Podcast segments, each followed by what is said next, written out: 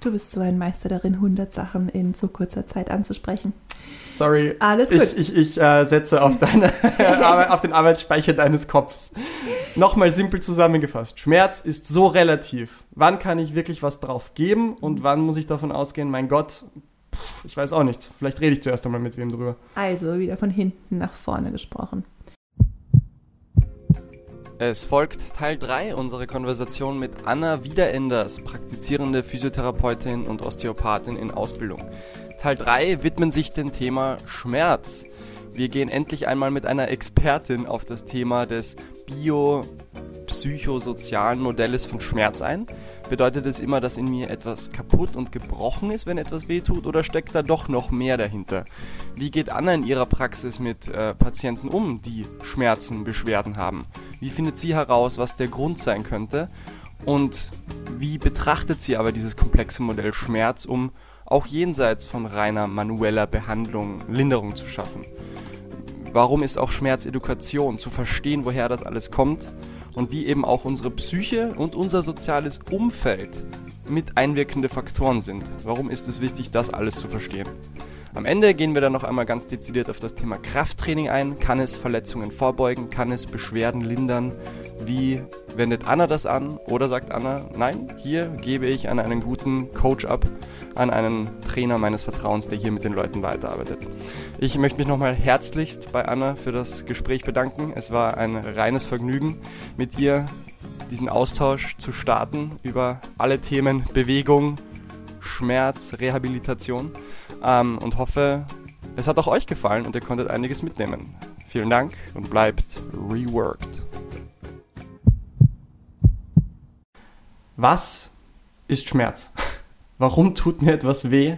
Ist das, weil etwas kaputt ist in mir, weil etwas gebrochen, gerissen, gezerrt ist oder spielen da noch andere Dinge mit hinein? Was wissen wir heute über Schmerz, was wir früher vielleicht nicht so wussten und was vielleicht Leute gar nicht so am Schirm haben? Ähm, ja. Ja. Ich kann Schmerz haben, weil etwas kaputt ist, weil ein Knochen gebrochen ist, weil ein Muskel, eine Muskelfaser gerissen ist. Also es kann tatsächlich einen mechanischen Input gegeben haben, der Mhm. etwas in mir kaputt gemacht hat, das mir Schmerz macht. Es kann aber auch Schmerz geben, weil es diesen Input mal gab, der eigentlich gar nicht mehr da ist, aber Mhm. sich das der Körper trotzdem irgendwie gemerkt hat. Mhm. Da kommen wir dann ein bisschen in die Richtung von chronischem Schmerz.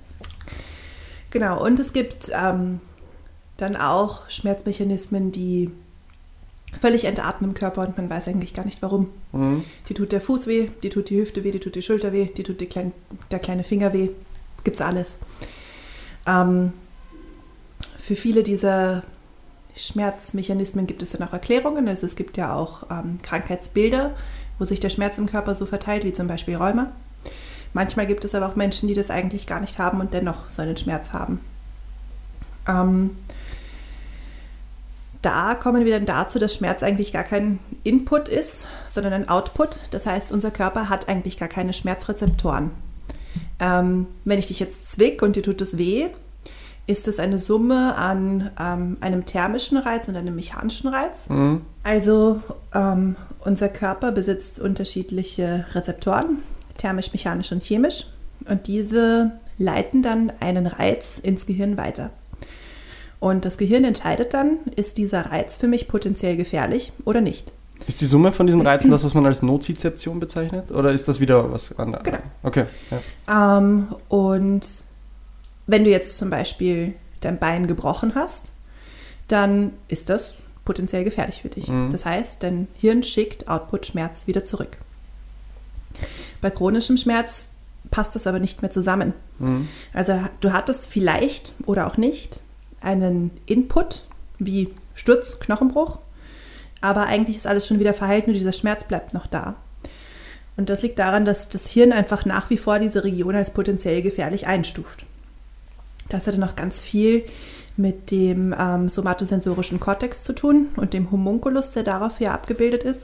Kannst du den Homunculus kurz beschreiben, was genau das ist? Ähm, am besten, man schaut sich ein Bild an. Ja. Das kann man ganz leicht googeln. Der Homunculus ist letztendlich ein Männchen, das geformt wurde nach der Dichte der Rezeptoren in den unterschiedlichen Körperteilen. Mhm. Also der Homunculus hat zum Beispiel einen riesengroßen Mund, Mhm. riesengroße Hände, aber nur Mhm. einen ganz kleinen Oberkörper, Ja. weil die Rezeptorendichte einfach unterschiedlich in diesen unterschiedlichen Ja. Körperregionen ist. Oder nochmal leicht anders ausgedrückt, äh, wir haben eigentlich quasi eine Repräsentation unseres Körpers, eine Karte unseres Körpers in unserem Gehirn. Ja? Und so wie du sagst, ähm, je nachdem, wie viel Rezeptoren wir auf verschiedenen Körperpartien haben, desto größer oder mächtiger oder kleiner ist das repräsentiert in unserem Gehirn. Genau. Das, was du meinst, wenn man sich jetzt so die, die bildliche Darstellung von dem anschaut, wie die Karte in unserem Gehirn unseres Körpers aufgebaut ist, dann sehen wir, Genau. Ähm, also je nachdem, wie das auch repräsentiert ist, ist für uns der Schmerz auch einer Wichtigkeit unterlegen, sozusagen. hm, Und natürlich nochmal mehr verknüpft mit unserem Alltag.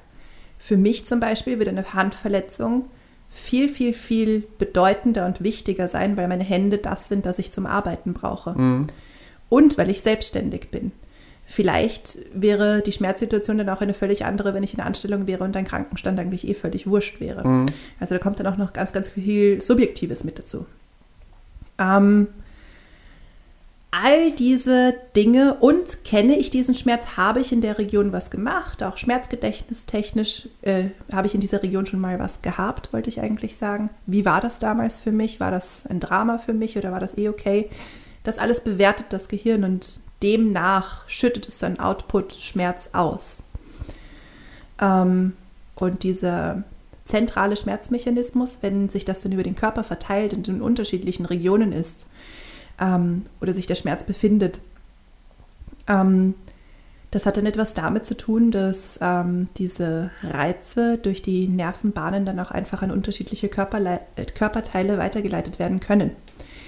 Ähm, ganz ohne, dass wir es beeinflussen können. Aber man weiß Mhm. auch, je länger dieser Stress, und Schmerz ist ja doch auch immer ein Stress, besteht, plus zusätzlich auch externem Stress, den ich habe, fördert ganz, ganz viel, dass sich der Schmerz dann auch tatsächlich verteilen kann. Mhm. Ähm, genau, je früher ich in dieses System eingreifen kann, desto leichter ist es, den Schmerz zu managen.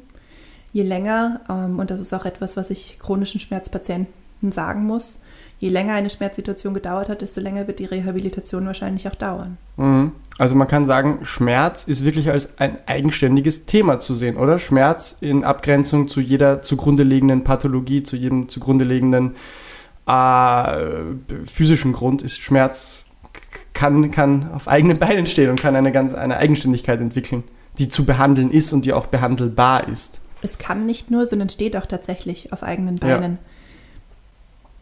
Wenn du in ein MRT gehst, weil du Rückenschmerzen hast, kann Mhm. der Bandscheibenprolaps, den man findet, reine Statistik sein Mhm. und gar nicht für den Schmerz verantwortlich sein. Mhm. Habt ihr das eigentlich in der Trainerausbildung auch mal so gelernt, oder? Was? Biopsychosocial? Äh, nein, nie, 0,0, gar Mhm. nicht. Überhaupt nicht. Alles, was du dir selber dann noch angeeignet hast? Ja, ja. Also ich würde sagen, 99% von allem, was ich weiß, ist selber eingeeignet. Was Mhm. es wahrscheinlich so schwierig und holprig teilweise macht, aber all die Ausbildungen ist schrecklich, unglaublich. Nein, wirklich unglaublich. es ist alles aus Eigeninitiative und intrinsischem Ja. Interesse an diesen Themen und viel Stunden über Stunden einfach Sachen lesen, Vorträge anschauen etc. Aber das macht dann einen guten Trainer, Menschen, der seinen Job gerne Das macht macht. einen guten auch- Menschen aus. Nein, einen so guten Menschen, guter der seinen Job gut macht, aussitzen. Ja, ja, hope so, I hope so. Ich habe das paradoxerweise bei mir gespürt, ähm, wenn ich mich mit Sachen befassen muss, zum Beispiel seit ich das Sportstudium jetzt mache, wie der Lukas, desto mehr Motivation, das hat mir Motivation genommen, mich in meiner Freizeit mit gewissen Themen zu befassen. Ja. Interessanterweise, davor, als ich noch mein Wirtschaftsstudium auch gemacht habe, was ich auch abgeschlossen habe, da habe ich mit Freude Stunden und Stunden in diesen Themen verbracht und seit ich es muss oder seit es Teil meiner formellen Ausbildung ist, ist es zurückgegangen, was irgendwie absurd ist. Ich weiß nicht Kapazitäten, oder? keine Ahnung, sobald du etwas musst, sobald du von, von dir etwas verlangt wird, ändert das irgendwie viel, kommt mir vor, an, an der Art und Weise, wie du normalerweise an das herangehen würdest, was dich eigentlich intrinsisch motiviert. Also, schwierig. Ich weiß nicht mehr, wo wir stehen geblieben sind. Schmerz steht auf eigenen Beinen Ja. und es kann nicht nur, sondern ist notwendigerweise so. Genau, weil wenn du in ein MRT gehst, weil du Rückenschmerzen hast, kann der Bandscheiben, diese Bandscheibenvorwölbung, die sie vielleicht bei dir finden werden, Mhm. eigentlich auch gar nichts mit deinem Schmerz zu tun haben.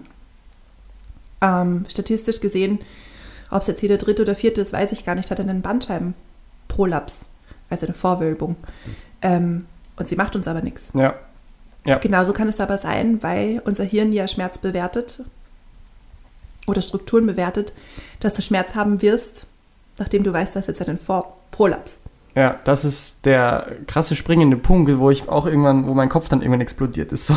So. Oder anders ausgedrückt, wo ich dann eine ultra, ultra Skepsis oder fast schon Abneigung gegen jegliche bildgebende Verfahren entwickelt habe, weil ich mich dann oft selber gefragt habe, okay, gegeben der Erkenntnis, dass wir sehen etwas auf einem MRT-CT-Röntgen oder wir sehen es nicht. So, Fall Nummer eins, wir sehen etwas und das du bist eigentlich symptomfrei, komm, was machen wir jetzt damit? Sage ich dir, dass du das hast und gebe dir da vielleicht einen Input, da jetzt feinfühlig zu werden und löse erst recht Symptome aus, die du davor nicht hattest? Oder will ich das jetzt behandeln, weil es ja potenziell irgendwann zu einem Problem wird? Okay, Fall Nummer zwei. Du hast Symptome wo? Ich schaue rein, sehe nichts. So, was, was heißt das jetzt wieder? Löse ich Ängste in dir aus, weil ich dir eigentlich sage, hey, du hast Schmerz, ohne dass da irgendetwas ist? Das nimmt dir vielleicht aber auch die Angst, weil du merkst, hey, da ist ja gar nichts und der Schmerz wird auch weggehen oder wirst du sogar noch ängstlicher und noch zurückhaltender, weil du plötzlich darüber nachdenkst, mein Gott, aber warum tut mir dann was weh? Was ist verkehrt mit mir? Ist was mit meinem Gehirn? Ähm, oder die anderen beiden möglichen Fälle. Ähm, da, du hast den Schmerz, du findest etwas und gehst davon aus, nein, das ist es ja wohl, dann ist das der Grund für meinen Schmerz. Kann sein, muss nicht sein. Also ich finde das so problematisch, mit bildgebenden Verfahren dementsprechend zu arbeiten, weil eben je nach Outcome-Möglichkeit kann das passen, kann es nicht passen, kann schwere Folgeeffekte haben und vor allem, was ist die praktische Relevanz? Weil was ist dann tatsächlich die Relevanz, die ich daraus ziehe, was dann irgendwann auch in die Frage übergeht, und das führt dann schon sehr weit wieder, sollte ich immer operativ eingreifen? Was ist eigentlich die Wirksamkeit von operativen Eingriffen versus konservativer Behandlung? Also wie siehst du das Ganze? Ähm, ob ähm, etwas, was ich tue, Wirkung hat oder nicht, arbeiten wir uns mal von hinten nach vorne in deiner mm. Liste an Fragen, die mm. du mhm. gerade gestellt hast, kann ja ganz leicht mit einem Test-Retest-System herausgefunden werden. Mm. Also ob ich mit dem, was ich glaube, dass du hast und mit der Technik, die ich glaube, dass dir helfen wird, Erfolg habe oder nicht, kann ich durch ganz einfache Tests und Retests herausfinden. Mhm. Ähm, ob man jetzt was findet oder nicht und wie das im Zusammenhang mit deinem Schmerz steht in einer Bildgebung, ähm, dazu muss man sagen, man muss seine Worte extrem weise wählen, wenn man mit Patienten spricht. Und das tun nicht viele Menschen, mhm. vor allem nicht viele Menschen, die mit Patienten arbeiten, die keine Zeit haben. Mhm. Mein Luxus ist, ich habe beim Erstbefund immer eine Stunde und ich habe ab dem zweiten Termin immer 45 Minuten. Die Stärken, die ich habe, sind, ich habe Zeit zuzuhören und ich habe Zeit, mir zu überlegen, was ich dir sage. Ähm, ich habe zwei Patienten mit dem gleichen Problem gehabt, die zu unterschiedlichen Zeitpunkten zu mir gekommen sind. Beide sind gestürzt und haben sich durch den Sturz an der Innenseite der Kniescheibe einen kleinen Knochen rausgeschlagen. Mhm. Da sind wir wieder bei dem Punkt, muss operiert werden, ich kann mir den Haxen ausreißen, dieser Splitter wird dadurch nicht rauskommen. Mhm. Kann, gibt keine Technik, mit der ich den rausholen kann. Mhm. Das muss ein Arzt, ein Chirurg machen. Mhm. Äh, wurde bei beiden auch tatsächlich getan. Mhm. Äh, Patient Nummer 1 ist zweieinhalb Wochen oder so nach der OP hier zur Tür reingekommen, krumm, humpelnd, mit zwei Krücken, völlig verunsichert, hat mich am 26.12. noch angerufen, bitte, bitte, ich brauche jetzt einen Termin. Mhm. Äh, Weihnachten. Nicht relevant, wenn man Menschen helfen will. Tut mir leid. Dafür hast du wichtigere Aufgaben. Habe ihm gesagt, 27. komm ja. vorbei. Ähm, und ich habe mit ihm nur geredet. Mhm. Warum ist er so reingekommen? Weil sein weil ihm der Operateur gesagt hat, na, wenn Sie jetzt immer noch so gehen, werden es nie gescheit gehen. Hm. Ich habe nur hm. mit ihm geredet, habe ihm die Dinge erklärt, er ist ohne Krücken gerade wieder rausgegangen. Hm. Ich habe ihn nicht angefasst. Ich hm. habe keine therapeutische Maßnahme gemacht, außer reden. Du hast ihm was erklärt, diesen Zusammenhang, wie komplex Schmerz ist? Ähm, puh, das weiß ich gar nicht mehr. Er hat vor allem so viele Fragen gehabt. Hm. Und ich habe ihm vor allem gesagt, dass, ähm, also ich habe ihn beruhigt. Mhm. Ich habe ihm gesagt, lass uns arbeiten, lass uns schauen. Mhm. So wie das jetzt auf mich wirkt. Ich habe hab sein Knie untersucht, es war super beweglich, es mhm. war nicht so instabil. Mhm. Und gesagt, ich glaube nicht, dass da gar nichts mehr geht. Glaube ich mhm. nicht. Vor allem nicht jetzt, zweieinhalb Wochen nach der OP. Ja. Ähm, Patient Nummer zwei war schon vor der Operation bei mir, mhm. weil der ein anderes Problem ursprünglich ähm, war, weshalb diese Person bei mir in Therapie gewesen ist. Das war eigentlich ein Schulterproblem. Mhm. Und während wir die Schulter behandelt haben, ist halt dieser Sturz passiert. Mhm. Ich habe ihr äh, erklärt, ähm, was bei der Operation passiert wird, passieren wird, was zu erwarten ist, ähm, wie lange voraussichtlich äh, Krücken ein Thema sein werden, was voraussichtlich für eine Schmerzsituation sein wird. Und ich habe ihr von Anfang an ganz klar gesagt, was sie ab dem ersten Moment, wo sie aufmachen kann, äh, aufwachen wird, machen kann. Mhm. Habe sie am Tag nach der Operation zu Hause besucht, habe dort mit die Therapie gemacht, wir haben weiter geredet, haben das ganz engmaschig miteinander ähm, äh, besprochen, therapiert. Mhm. Und nach den zweieinhalb Wochen, wo der andere oder diese andere Person bei mir zur Tür humpelnd und krumm reingekommen ist, war die schon lange ohne Krücken Mhm. unterwegs und Mhm. konnte ihre Sachen machen. Ja. Einfach nur, weil die, der Weg von beiden so unterschiedlich war und weil die, die, die Worte, die zu beiden gesprochen wurden, so unterschiedlich waren. Ja.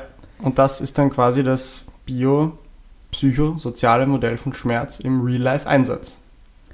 Zu sagen, es ist nicht nur die zugrunde liegende, whatever, Pathologie, die Genau. Struktur, die da was macht, nur deine Mechano-Chemo-Hitzerezeptoren, sondern es ist viel mehr.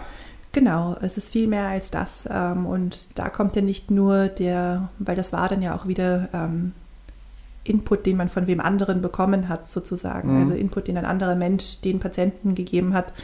Da hängt auch ganz viel Eigenes mit. Mhm. ähm, wo wir dann wieder sind bei, wie wichtig ist mir dieses Körperteil jetzt, ähm, Mhm. wie kann ich schlafen, wie kann ich regenerieren, was kann ich den Tag über machen, habe ich kleine Kinder, die ich einfach versorgen muss oder kann ich mich ausruhen, Mhm. All diese Dinge. Und das habe ich mir damals bei eurem Podcast, wie ihr das erste Mal über das biopsychosoziale Modell gesprochen habt, schon gedacht. Das biopsychosoziale Modell wird eigentlich schon, seitdem ich angefangen habe zu studieren, nicht mehr in der Form in der Physiotherapie Mhm. genutzt, sondern vielmehr ähm, ähm, das ICF-Modell. Okay. Das ist jetzt das, was unterrichtet wird. Ähm, ich bin immer ganz schlecht mit Abkürzungen. Ich habe drei Jahre lang an der IMC Krems studiert und weiß bis heute nicht, was IMC eigentlich für ein Kürzel ist, weil es mir auch wurscht ist. Irgendwann werden, äh, erlangen diese Dinge eine eigene Dynamik, das heißt dann halt einfach so, wie es heißt. Genau. Ich habe das immer so hingenommen und es war mir völlig egal, wie es heißt, weil ich wusste, wofür es da ist und ich wusste, wie man es benutzt. wir reden jetzt von dem. Schmerzmodell wieder. Das wie Nein, heißt? das ist genauso ein ähm, Modell, Patienten ähm, besser zu verstehen und ihr Problem besser zu verstehen, wie dieses biopsychosoziale Modell. Das hat ja nicht Mhm. nur mit Schmerz zu tun, sondern Mhm. mit Mensch und Patient an sich und mit Okay. einem Problem. Und dieses ICF-Modell ist das, was momentan State of the Art ist und genutzt wird. Ähm, da geht es darum, in Struktur, Funktion, ähm, ähm, Aktivität und Partizipation einzuteilen Mhm. in diese vier Kategorien. Mhm. Das heißt, du schaust sie bei einem Patienten an und also das ist jetzt wirklich Physiotherapie. Mhm. Du schaust dir an, welche Strukturen sind betroffen. Zum Beispiel, wenn du einen Kreuzbandriss hast beim Knie, was ist betroffen? Das Mhm. Kreuzband ist betroffen. Dann sind äh, die Muskeln betroffen. Dann ähm, ist vielleicht möglicherweise, wenn ein Sturz dahinter war, der Knorpel auch betroffen. Müsste Mhm. man sich mal anschauen. Mhm. Ähm, welche Funktion ist dadurch beeinträchtigt? Stabilität, äh, Range of Motion, also Bewegungsausmaß. Mhm. Ähm, welche Aktivität ist dadurch beeinträchtigt? Gehen, hinsetzen, aufstehen Mhm. und so weiter. Wie ist die Partizipation beeinträchtigt dadurch? Du Mhm. kannst deinen Sport nicht machen, du bist sozial nicht mehr so eingebunden, wie du es vielleicht gewöhnt bist und, und, und, und, und.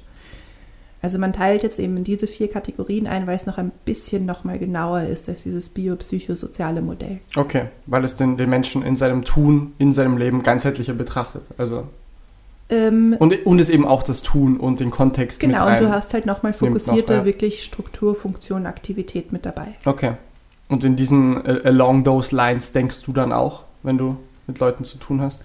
Ehrlich gesagt, in den ganz seltensten Fällen drösel ich das so auf. Ja. Meistens nur, wenn von mir irgendwelche Protokolle verlangt werden Ja, für entweder die Uni okay. okay. oder tatsächlich auch für Krankenkassen oder manchmal kommen auch ähm, Sachverständige, die sagen, wenn zum Beispiel ein Unfall ähm, ähm, der Grund ist, weshalb ein Patient bei mir ist, dann brauchen Mhm. Sachverständige auch immer eine Argumentation, warum Okay. weitere Physiotherapie noch Ja, ähm, relevant ist sozusagen.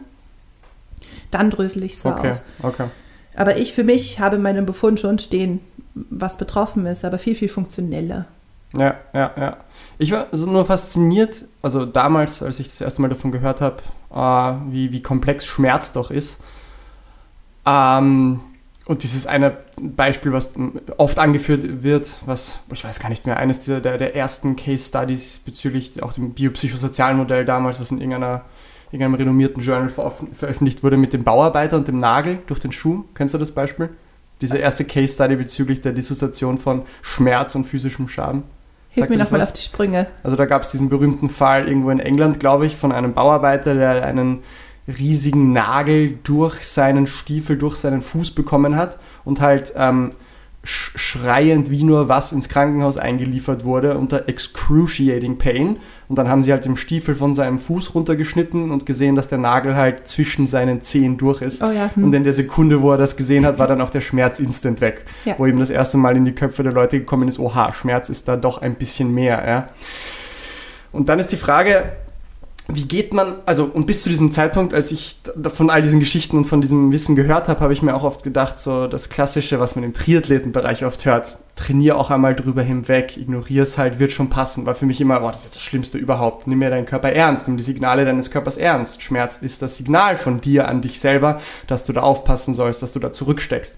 Und dann habe ich aber auch oft Geschichten von meinen Urgroßeltern noch damals gehört, Nachkriegszeit, wenn die sich verletzt hatten, das war halt nie was. War ein kleiner Schnitt auf der Hand, da haben es teilweise irgendwas drüber geklebt, nicht einmal ein Pflaster und passt schon. Und es war okay. Da habe ich mir gedacht, mein Gott, wie dumm ihr damals wart. Ja? Nehmt es doch ernst, jedes, nehmt doch jedes kleine Signal Signal eures Körpers ernst. Aber vielleicht gibt es dann manchmal doch diese Anwendungsbereiche, wo eine Hypersensibilität, eine Überinterpretation von Schmerz, so wie du sagst, mir ist mein Bein, meine Hand aus welchen Gründen einfach extrem wichtig oder ich bin generell von meinen Persönlichkeitseigenschaften eher neurotischer geprägt als wer andere. Ich bin grundsätzlich tendiere ich dazu, mir mehr Sorgen zu machen. Dann ist plötzlich dasselbe Schmerzsignal, was natürlich nicht dasselbe Schmerzsignal ist, weil du hast ja gerade gesagt, Schmerz ist nicht der Input, sondern ein Output. Dann ist das ja unterschiedlich zu interpretieren. Das heißt, wie handle ich mich da jetzt vor? Ja? Wann weiß ich, oder gibt es gewisse Frameworks, gewisse Tipps von dir, wo ich sage, da kann ich Schmerz und das Gefühl, was ich habe, wirklich ernst nehmen, setze auch die Konsequenz, suche mir möglichst schnell professionelle Hilfe und Begleitung und wo kann ich vielleicht davon ausgehen, wirklich auch einmal drüber zu trainieren, wobei das wieder nicht deine Expertise wäre, aber wo kann ich eher ausgehen, dass ich vielleicht selber nicht so viel Wert auf dieses Schmerzgefühl geben kann, auch. Du bist so ein Meister darin, 100 Sachen in so kurzer Zeit anzusprechen. Sorry. Alles gut. Ich, ich, ich äh, setze auf, deine, auf den Arbeitsspeicher deines Kopfs. Nochmal simpel zusammengefasst. Schmerz ist so relativ. Wann kann ich wirklich was drauf geben und mhm. wann muss ich davon ausgehen, mein Gott, pff, ich weiß auch nicht. Vielleicht rede ich zuerst einmal mit wem drüber. Also, wieder von hinten nach vorne gesprochen.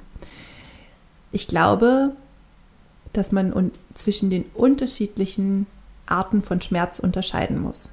Wenn wir uns die Hand aufs Herz legen, auch als Sportler, die schon viel Leistung gebracht haben, Anstrengung tut doch auch ein bisschen weh, oder? Mhm.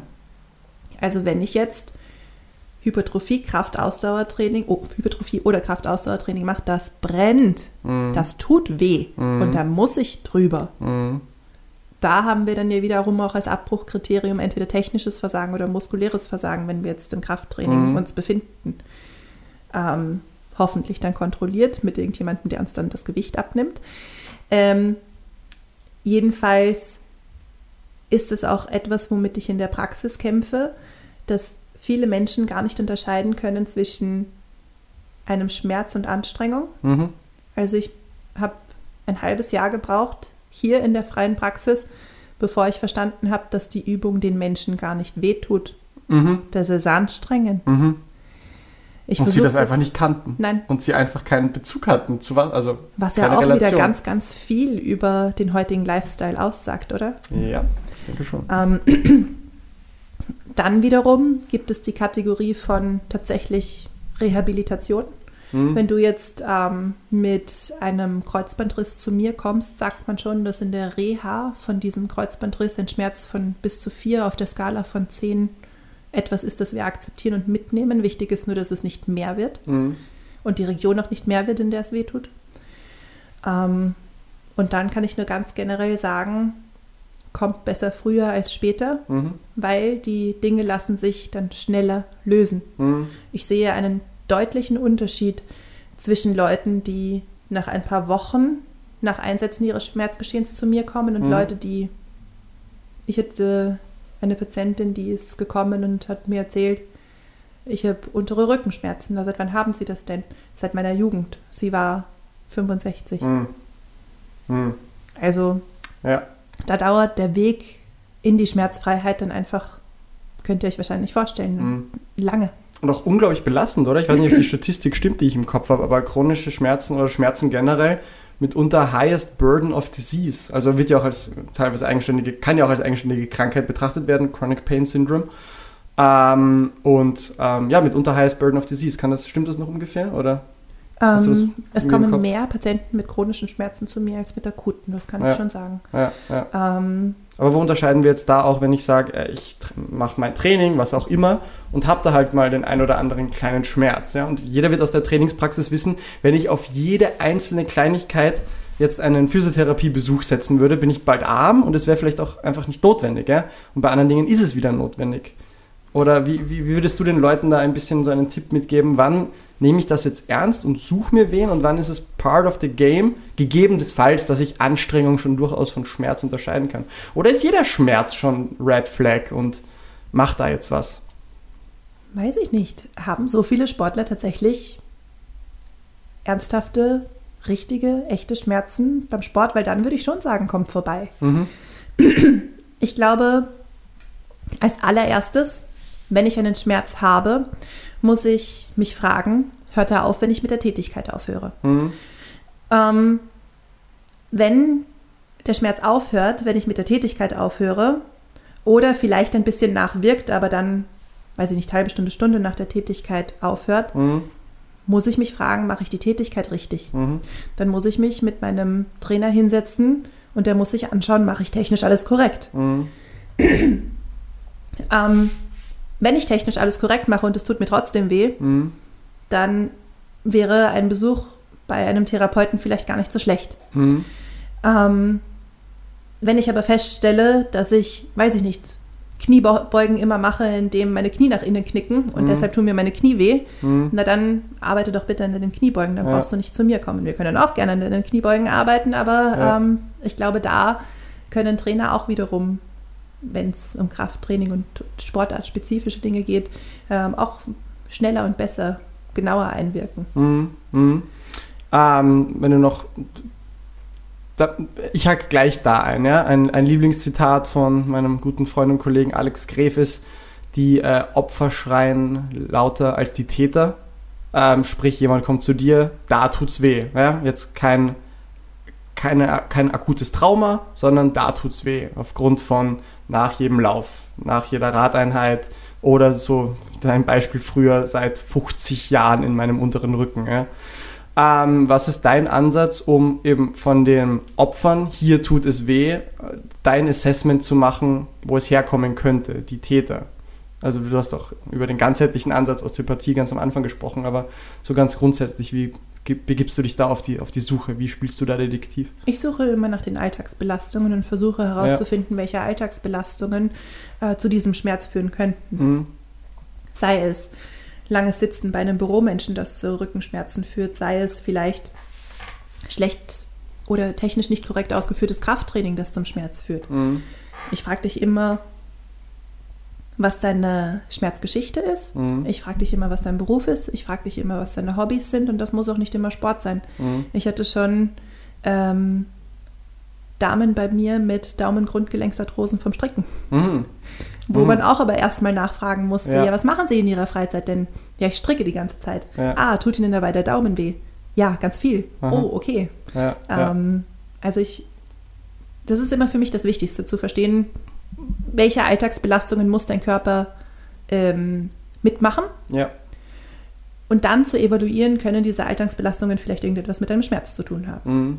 Okay. Und das ist bei Sportlern ja nichts anderes, weil für Sportler ist Sport ja Alltag, also Ja. Alltagsbelastungen. Wenn wir noch einmal zu äh, Chronic Pain Syndrome übergehen, ähm, meine oberflächliche, äh, mein oberflächliches Befassen mit dem Thema kam irgendwie zu dem Schluss, dass vor allem äh, Behavioral Therapy, also von Exposure Therapy, etwas unglaublich Mächtiges ist, wenn nicht sogar mitunter das Mächtigste, was wir zur Verfügung haben, wenn wir von wirklich Chronic Pain Syndrome reden, wo wir eigentlich keine Ahnung haben, wo es jetzt herkommt, wenn wir eben nicht diesen Root Cause äh, identifizieren können. Dass wir einfach sagen, gut, wir müssen irgendeine Art von Bewegungsprogramm, Exposure-Programm auf die Beine stellen, wo du peu à peu dich wieder einer gewissen Bewegung, einer gewissen Aktivität aussetzt, um einfach so, ähnlich wie in der Cognitive Behavioral Therapy, deine Angst davor einfach zu mindern, indem du es mehr und mehr machst. Ist das der Stand, auf dem du auch bist, oder bin ich da irgendwie zu limitiert mit meiner Recherche gewesen? Oder ist es um, nur ähm. ein möglicher Ansatz von unendlich vielen? Das Problem bei vielen chronischen Schmerzpatienten ist das, dass sie zum einen deshalb chronischen Schmerz haben, weil sie sich in ihrem Leben noch nie bewegt haben. Mhm. Und es ist irrsinnig schwer, Bewegung dann zur Gewohnheit zu machen. Mhm. Ähm, ich probiere es immer. Mhm. Ich sage immer, dass gezielte Bewegung der schnellste Weg zum Erfolg sein wird. Und ich hatte auch genügend Menschen mit chronischen Schmerzen, die dennoch zu mir gekommen sind und sich nur auf die Liege gelegt haben. Mhm. Warum?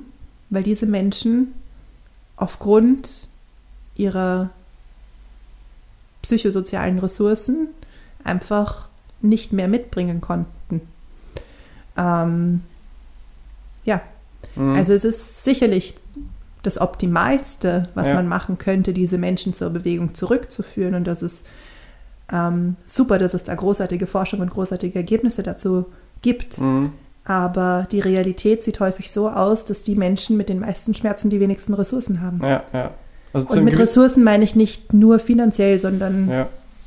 Zeit, Energie, mhm. Arbeit und so weiter. Mhm, da fällt viel rein. Aber würdest du grundsätzlich sagen, dass Bewegung, vor allem bei Leuten, die es wenig in ihrem Leben, Alltag haben, eine Art Panacea ist? Also, dass es einfach diese Pille für so viel ist, die, wenn wir die schon mal bei den Leuten etablieren, das ist schon mal der Grundbaustein, ja.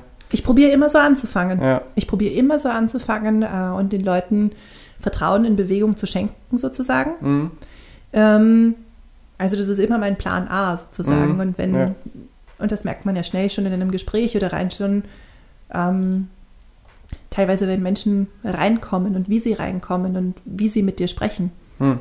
Ähm, wenn sie einfach keine Ressourcen dafür haben, dann musst du mit dem arbeiten, was der Patient mitbringt, nämlich kaum Ressourcen. Ja, und du beißt dir wahrscheinlich die Zähne aus, wenn du unbedingt deine eine Agenda durchdrücken willst, von der du 100% überzeugt bist. Oder schränkst zumindest deinen Klientenpool Da komme ich dann ein. wieder ähm, auf die Offenheit und auf die, die Balance Techniques und die ähm, kranialen Techniken zurück.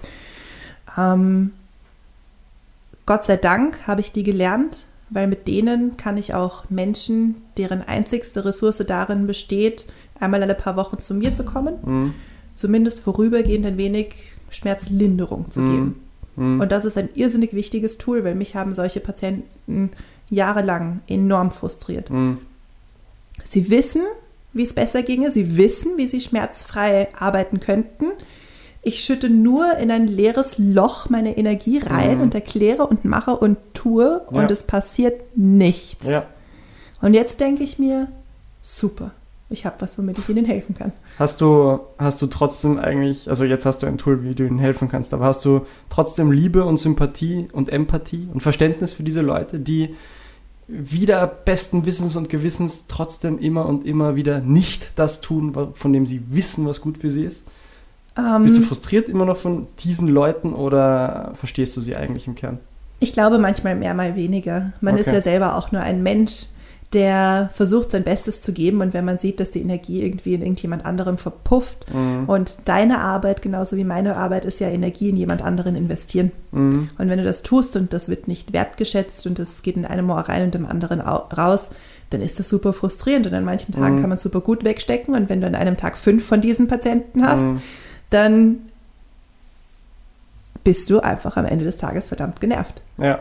Ist einfach so, aber ja. eben durch ähm, aber hast du grundsätzlich ein Verständnis dafür im Sinne von, weißt du, es ergibt ja irgendwo auch Sinn, dass du es trotzdem einfach nicht tust. Weil du eben genau wie ich auch ein Mensch bist. Und ja. wir sind einfach auch irgendwo dumm und ankrannt am Ende des Tages. Ähm, sagen wir mal so, ähm, verstehen wäre zu viel gesagt. Mhm. Ähm, aber ich habe gelernt, damit umzugehen und das zu akzeptieren. Mhm.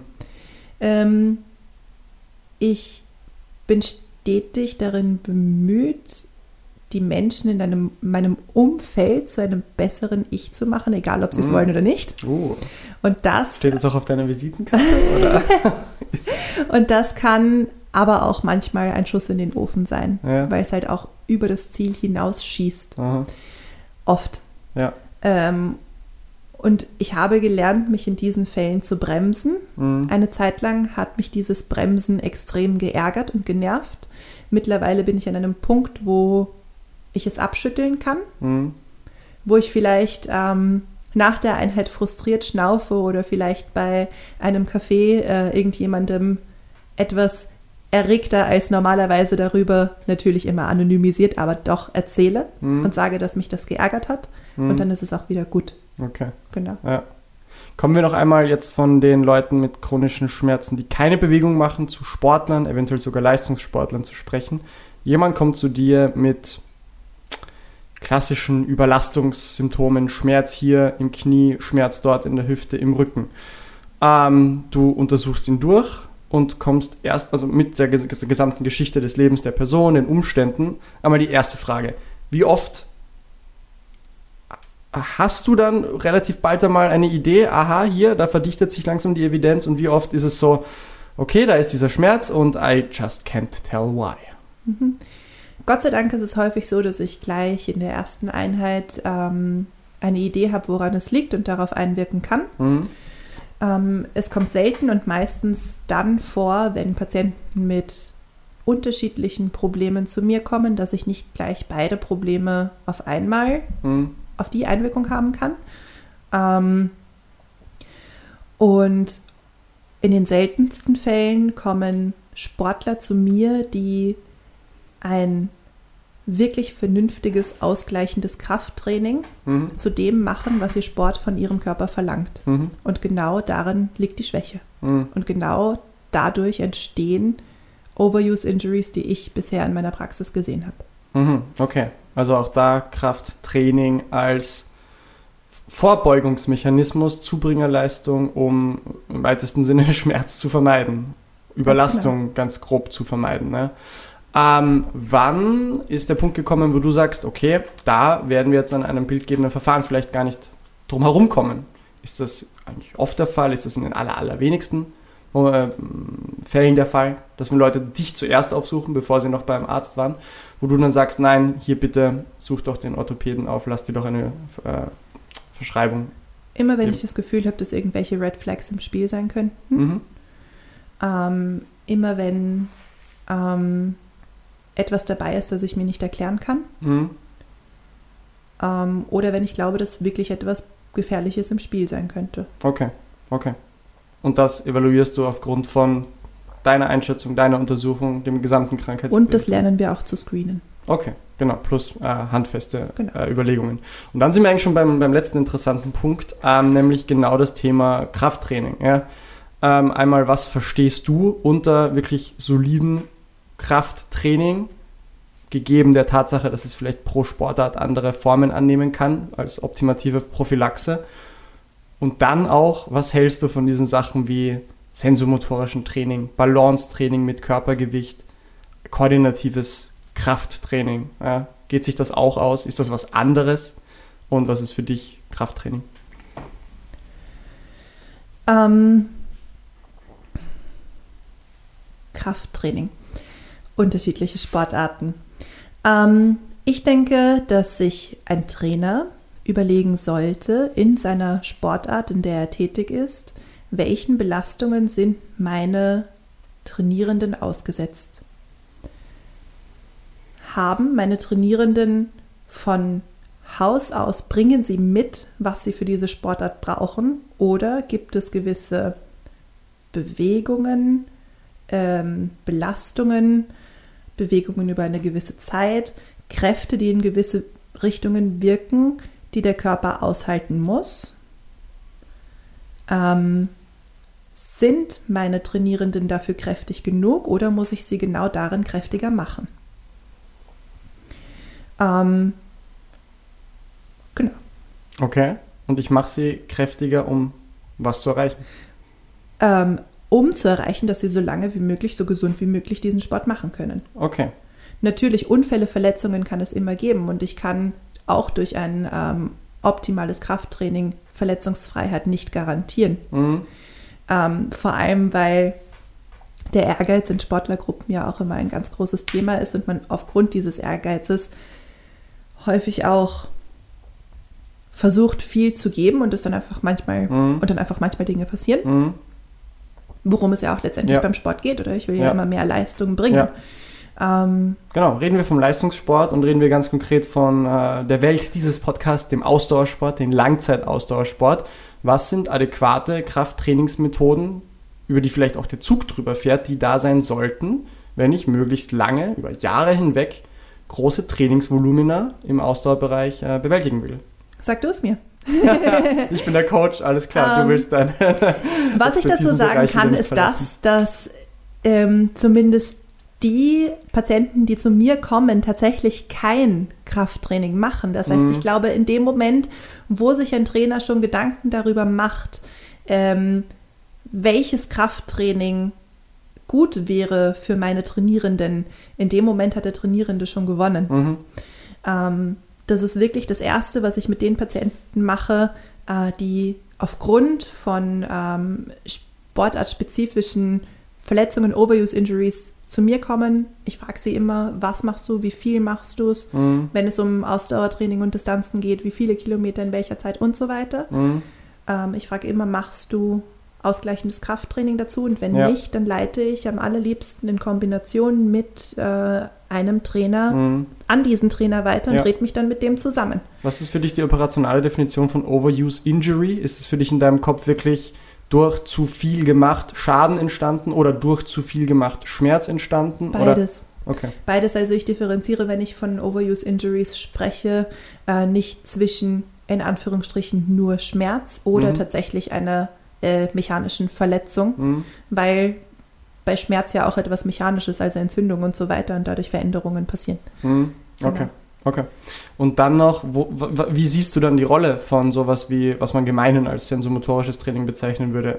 Sagen wir halt einmal operational definiert, Tra Krafttraining mit sehr geringen Lasten, 30, 40 Prozent 1RM mit vielen Wiederholungen und vor allem noch auf instabilen Untergründen, was oft auch ein bisschen als die eierlegende Wollmilchsau von manchen Leuten verkauft wird, im Sinne von, das ist das, was dich für auch Alltagsbelastungen, für Alltagsherausforderungen perfekt vorbereitet.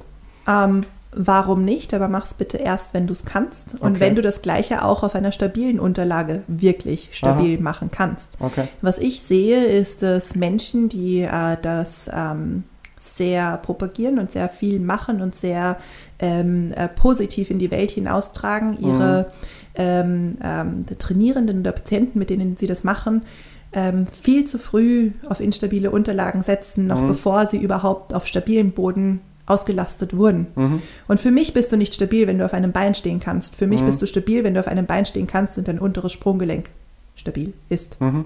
Dann bist du für mich im unteren Sprunggelenk Okay. stabil. Und vorher brauche ich dich auch nicht auf eine instabile Unterlage zu stellen. Okay, aber ich sollte dich irgendwann mal dahin bringen, vielleicht. Wenn es deine, ähm, wenn es die sportartspezifischen Belastungen verlangen. Okay. Also wir Kampfsportler auf den weichen Matten sollten bis zu einem gewissen Grad schon auch Stabilitätstraining machen, Mhm. weil ähm, diese instabile Unterlage Teil unseres Trainings ist. Mhm. Genauso wie zum Beispiel Läufer. Und lass uns jetzt nicht über Schuhwerk diskutieren, aber die meisten ähm, Läufer laufen ja in Schuhen mit abgefederter Sohle, Mhm. also instabile Unterlage. Okay.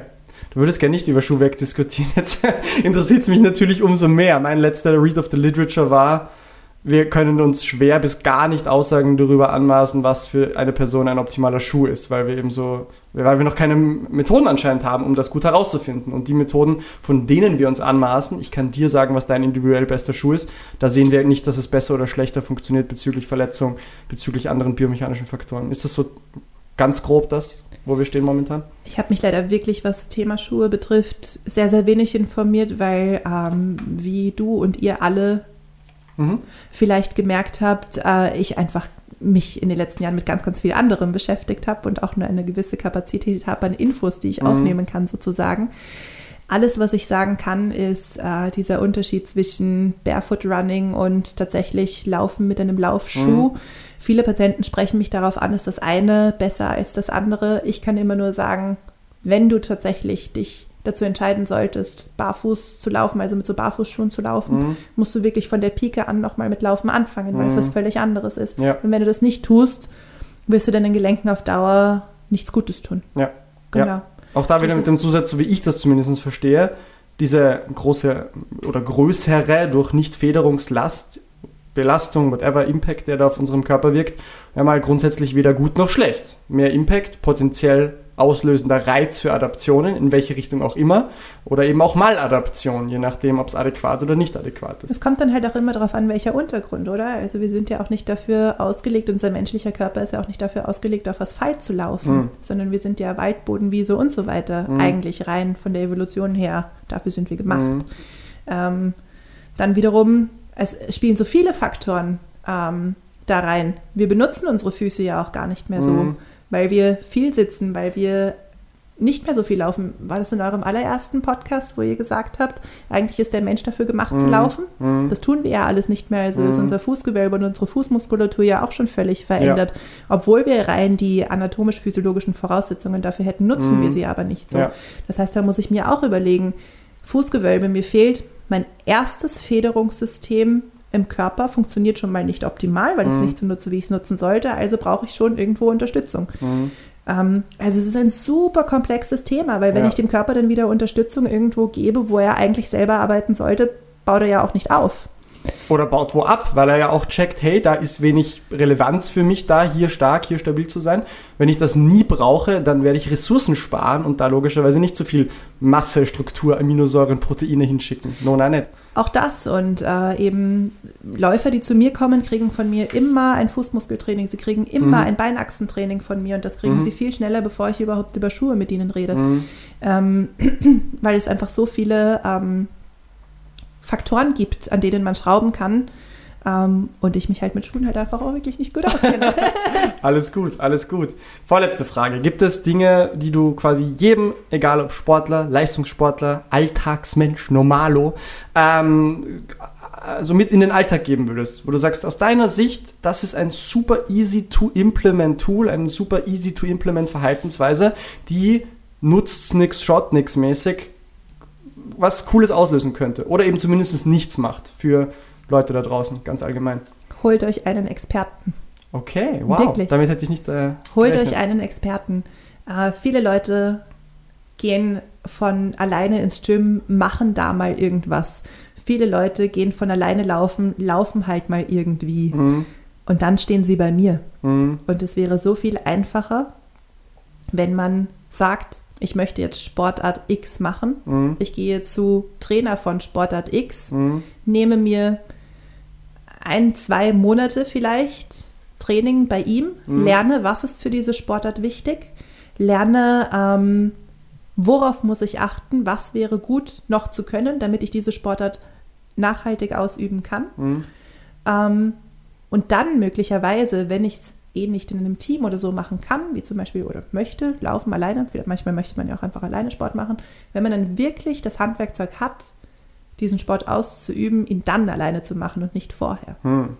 Das ist eine schöne Antwort, mit der habe ich nicht gerechnet, die auch tollermaßen in meine letzte Frage überleitet. Die äh, lautet jetzt nämlich, woran erkenne ich denn jetzt, was wirklich einen Experten auszeichnet? Und weil ich dich nicht so allgemein fragen will, frage ich dich, worauf soll ich denn jetzt achten, wenn ich mir physiotherapeutische Hilfe suchen will? Woran kann ich denn beurteilen? Da werde ich vielleicht an der richtigen Person sein. Und mit was für Erwartungshaltungen sollte ich vielleicht in so eine physiotherapeutische äh, Betreuung gehen? Realistischerweise. Diese Frage ist so schwierig zu beantworten, weil so viele unterbewusste Prozesse mitspielen, die nicht nur mit der Person des Physiotherapeuten zu tun hat. Mhm. Ähm, wir lernen ganz viel darüber, wie sehr es eigentlich eine Rolle spielt, äh, wie dir meine Haarfarbe gefällt, Mhm. wie dir die Praxis gefällt, Mhm. wie es für dich in der Praxis riecht. Und das hat einen enormen, eine enorme Auswirkung darauf, ähm, wie die Therapie tatsächlich sein wird und wie das Outcome der Therapie sein wird. Mhm. Ich denke letztendlich, wenn man an einen Menschen kommt, der sich mehr als der Durchschnitt Gedanken macht ähm, über das Feld, in dem er oder sie arbeitet, Mhm. dann sollte man diese Personen in seinem Leben irgendwie festnageln. Aha. So. Ähm, das ist immer mein Kriterium, nachdem ich meine Therapeuten auswähle. Ja. Ähm, macht er sich mehr Gedanken als irgendjemand anders? Ähm, erklärt er mir die Dinge so, dass ich sie wirklich verstehen kann? Mhm. Und hört er mir wirklich zu? Mhm. Das ist auch nochmal ein ganz großer Punkt. Leider ist es ähm, in der Welt der Medizin heutzutage so, dass sehr, sehr wenig Zeit dafür ist, den Menschen zuzuhören. Mhm. Ähm, und das braucht es aber. Mhm. Wurscht für welches Problem. Ja, wunderschön. Und vielleicht noch als letzte Ergänzung, kann er oder sie auch offen und ohne in seinem oder ihrem Ego verletzt zu sein, eingestehen, wo die Grenzen liegen der Expertise und des Wissens. Und Da sprichst du was ganz Wichtiges an. äh, Und das ist ähm, ähm, eine ganz wichtige Eigenschaft, die, die man auch kritisch in einem Therapeuten suchen sollte. Ähm, leitet der mich weiter, Mhm. wenn er selber keine Ahnung hat, oder probiert er halt irgendwie mich trotzdem hinzubiegen? Ja. Weil das gibt es schon auch viel. Ja. Dass Therapeuten einfach möchten, dass du bei ihnen bleibst und sie halt alles Mögliche probieren, bevor sie sich eingestehen, hey, geh besser zu dem und dem, weil der kann das Mhm. viel besser als ich, hat vielleicht noch andere Ideen. Alles klar. Damit wären wir am Ende angekommen. Also zu meinen Notizen sind sicher noch mindestens doppelt so viele andere Dinge spontan dazugekommen. Ich danke dir vielmals für deine Zeit, für die ausführlichen Antworten und deine differenzierte Art, über die Dinge nachzudenken und darüber zu sprechen. Ähm, selten einfach sch- komplett aus der Hüfte geschossen in die, in die Luft, sondern man merkt, da ist viel dahinter, da ist viel Gedanke, viel Liebe, viel Reflexion dahinter. Gibt es am Ende noch etwas, was, was du noch anbringen willst? Eine, eine kleine Weisheit, ein Spruch, eine, eine Sache, die die Leute hören sollten? Ähm, ich glaube, an Infos haben die Leute jetzt wahrscheinlich eh schon genug bekommen, aber vielleicht zum Schluss auch der Dank nochmal an dich zurück.